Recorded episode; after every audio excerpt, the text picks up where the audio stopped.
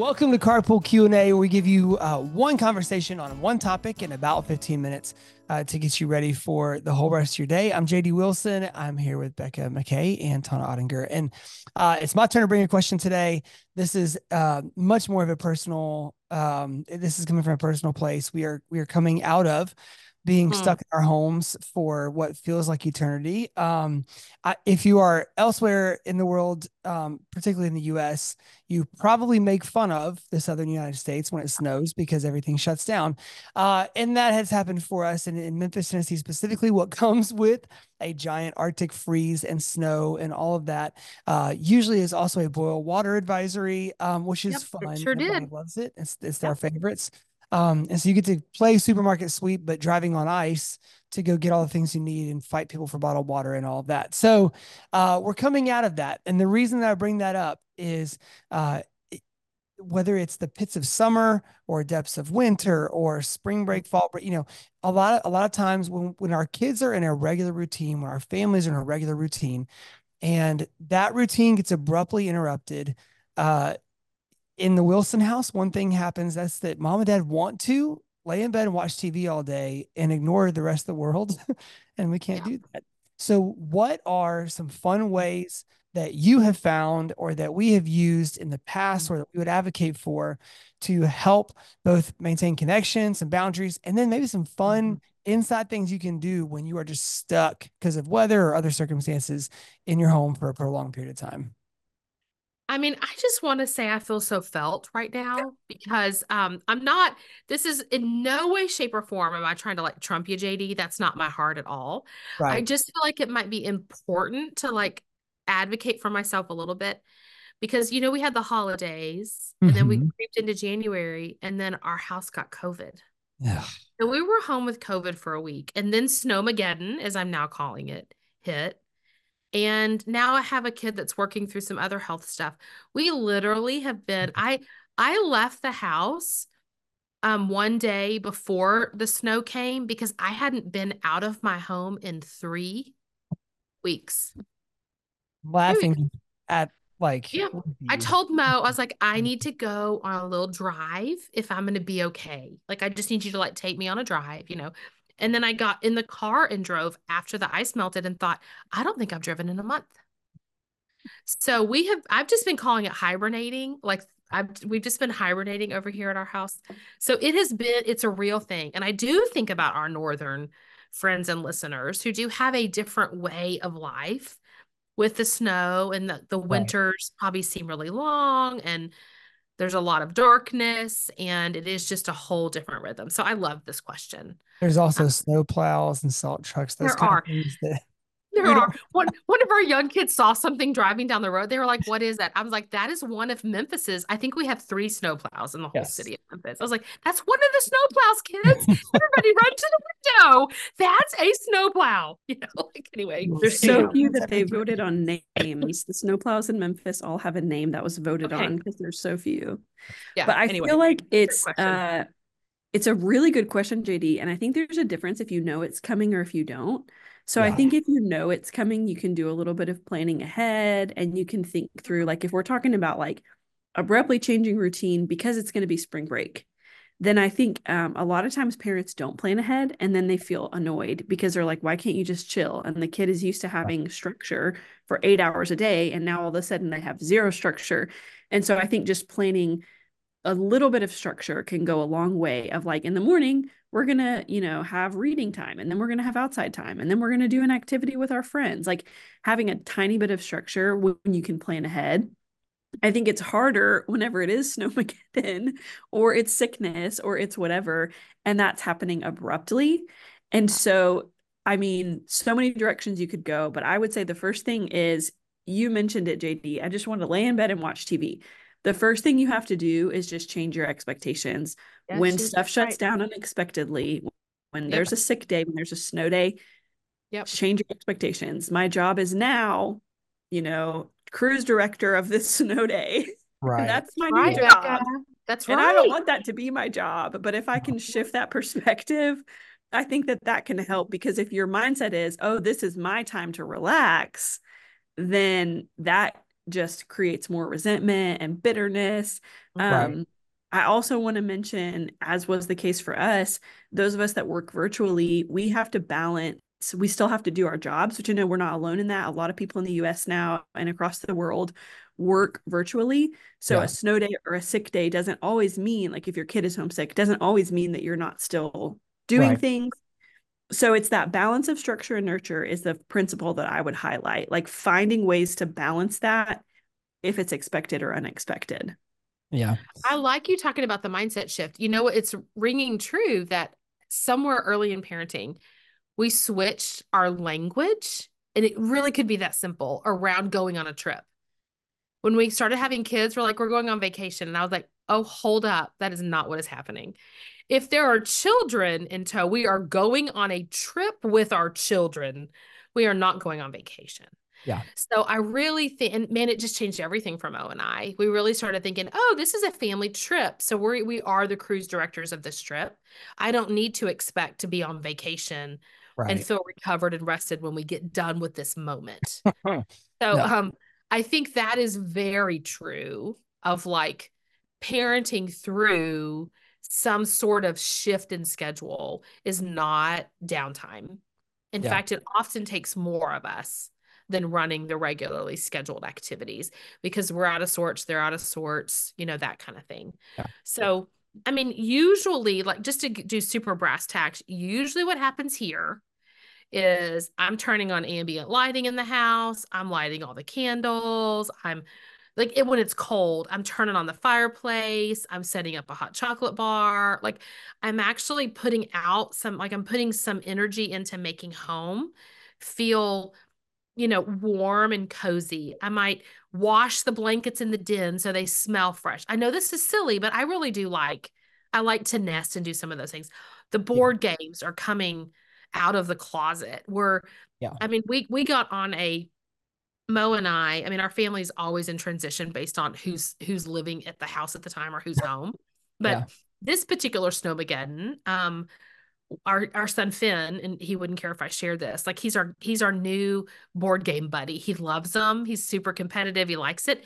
So we had an epic all week long game of Rummikub going. It was just Mo and I and Finn. That's and that's awesome. what we did with him. And we probably played three or four quick Rummikub games throughout the day. So he might be off in his room zooming with friends and I'm working and Mo's working and you know May's doing something else and we're just like Finn game! And we all run to the den play a game and then like go back to what we were doing. Yeah. And so it's just putting in that little bit of effort. And it was like we we said we're gonna play this until we have to go back to real life. And whoever you know has the least amount of points that day wins the whole epic battle of Rummikub um That's awesome small example but you know like it's it's taking a little initiative to give them some places of connection for for May it was different. Mo and May watched whatever basketball game was on, or like for her, she wanted to be snuggled up with dad watching a sports game whenever he could, you know. So there, I think it really depends on the kid, yeah, and what what they need, you know. We, uh, you know, so I will say for us, um, Elizabeth works, you know, a, mile away from our house, and so and I have four wheel drive, so I, it it was fine enough for me on the roads to get her over to work and come back to the house. She does interior design, so she can't really do that remotely. So when uh when I get back to the house, one of the things we talked about was just front loading the day with some structure and then like the mm-hmm. screen time and all that kind of stuff, which is what everybody wants on a day like that. Um, our main sledding buddy was was out. He had gone with friends out of town um, ahead of the ahead of the snow. And so like nobody was really clamoring to get out in the three degree weather and you know sled and it's Memphis, so it's flat. So we would kind of say, hey, here's two or three things need to get taken care of. As soon as that's taken care of, you guys can have screen time until and we we would set a natural barrier that didn't feel like it had to be a punishment. Like hey, I tell you what, we got these three things to do, and then um, y'all can have some screen time until lunch, and then we'll do lunch, then we'll do some afternoon chores, and then we're gonna go either we'll go ride to Target and get, you know, pick up something or we'll do. So that gave me these long blocks of time where I could be working, doing stuff. Um, they can be working on homework and stuff they've got to do during the week. Then they get a time they can chill for a little bit. And then I knew that one of our kids in particular needed sensory input throughout that time. So when we were breaking for lunch, it was get on the little uh, sliding now I forgot what it's called, little sliding board, you know, and mm-hmm. use those little squigs to the like boards pull, or whatever. Yeah. To pull yeah. herself down the hallway, which is a game that Elizabeth loves to play with her. So doing that for a minute. Then there's this silly, I mean, from when they were toddlers, uh, it's a pogo stick, but it's just a foam, little foam, uh, kind of rubbery block mm-hmm. and a stretchy band that they can jump on. It's in no way made for a child that is her size like anymore, but she will just like bounce all around the house and that thing. So after doing that for four or five minutes, she's like equal back out again, regulated, locked in. So I would say, I, I think, you know, whatever you need, it does require expectation shifts and then a quick plan to get put in place. And for, and for us, we've got to have some structure that's front loaded or else the battles begin. If it's like, I tell you what, no, you can have screen time now, but we're going to have to work later. Yeah, Night, I agree with you, Katie.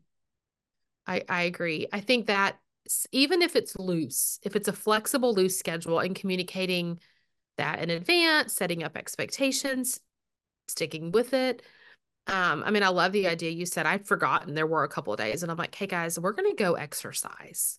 Yeah. And we do like we don't use our garage as an outside garage. We use it as part of like an extension of our house. Yeah. So it's like let's go to the garage and we're gonna exercise or do the treadmill or do jump rope or even like toss the ball back and forth. So we needed to use our bodies and get some movement in. So whatever scenario you have, yeah, I think it's important to think about making sure physical like movement needs are being met in a way that promote regulation and com- you know their ability to comply with whatever is next. Um so i like that. A little schedule little fun I, you know i i think you can minimize transitions like you said those natural breaks but then i think also you can like have fun moments like we would do it's like hey a cube oh, cube you know yeah. just letting some of that be fun, I think. So yeah. it really is about the tone you set, the headspace you're in, switching your mindset, you know, lots of movie. We watched, we let our younger kids watch their first one of the Marvel movies. So like That's that cool. felt really special. Yeah. So it's laying like a few core memories in to those times. Um, yeah. and then, you know, getting your work done or whatever else you got to do. Yeah. Good question. And just remembering to give each other a lot of grace because you might wake up on a snowy day and be like, this is the best day ever. But whoever's in your house might be annoyed or sad or disappointed. Or, um, you know, you mentioned Tana, they might not be feeling well. Like somebody in your house might not be feeling very well. And so also just giving space for different people to have a different experience in your mm-hmm. house. Yeah. So I, I want to have that. a fun day rolling in the snow. That doesn't mean that everybody in my house has to do that with me for me to do that. Um, I want to have a cozy day. That doesn't mean that someone can't get energy out in, in a fun way. So just like allowing people to meet their needs in a time when that's a little bit harder because you, you get a little snippy with people, you get a little annoyed, you know, just extend that grace to each other. I love that perspective, Becca. Doesn't, fun doesn't have to be the same for everybody. Yeah. Yeah.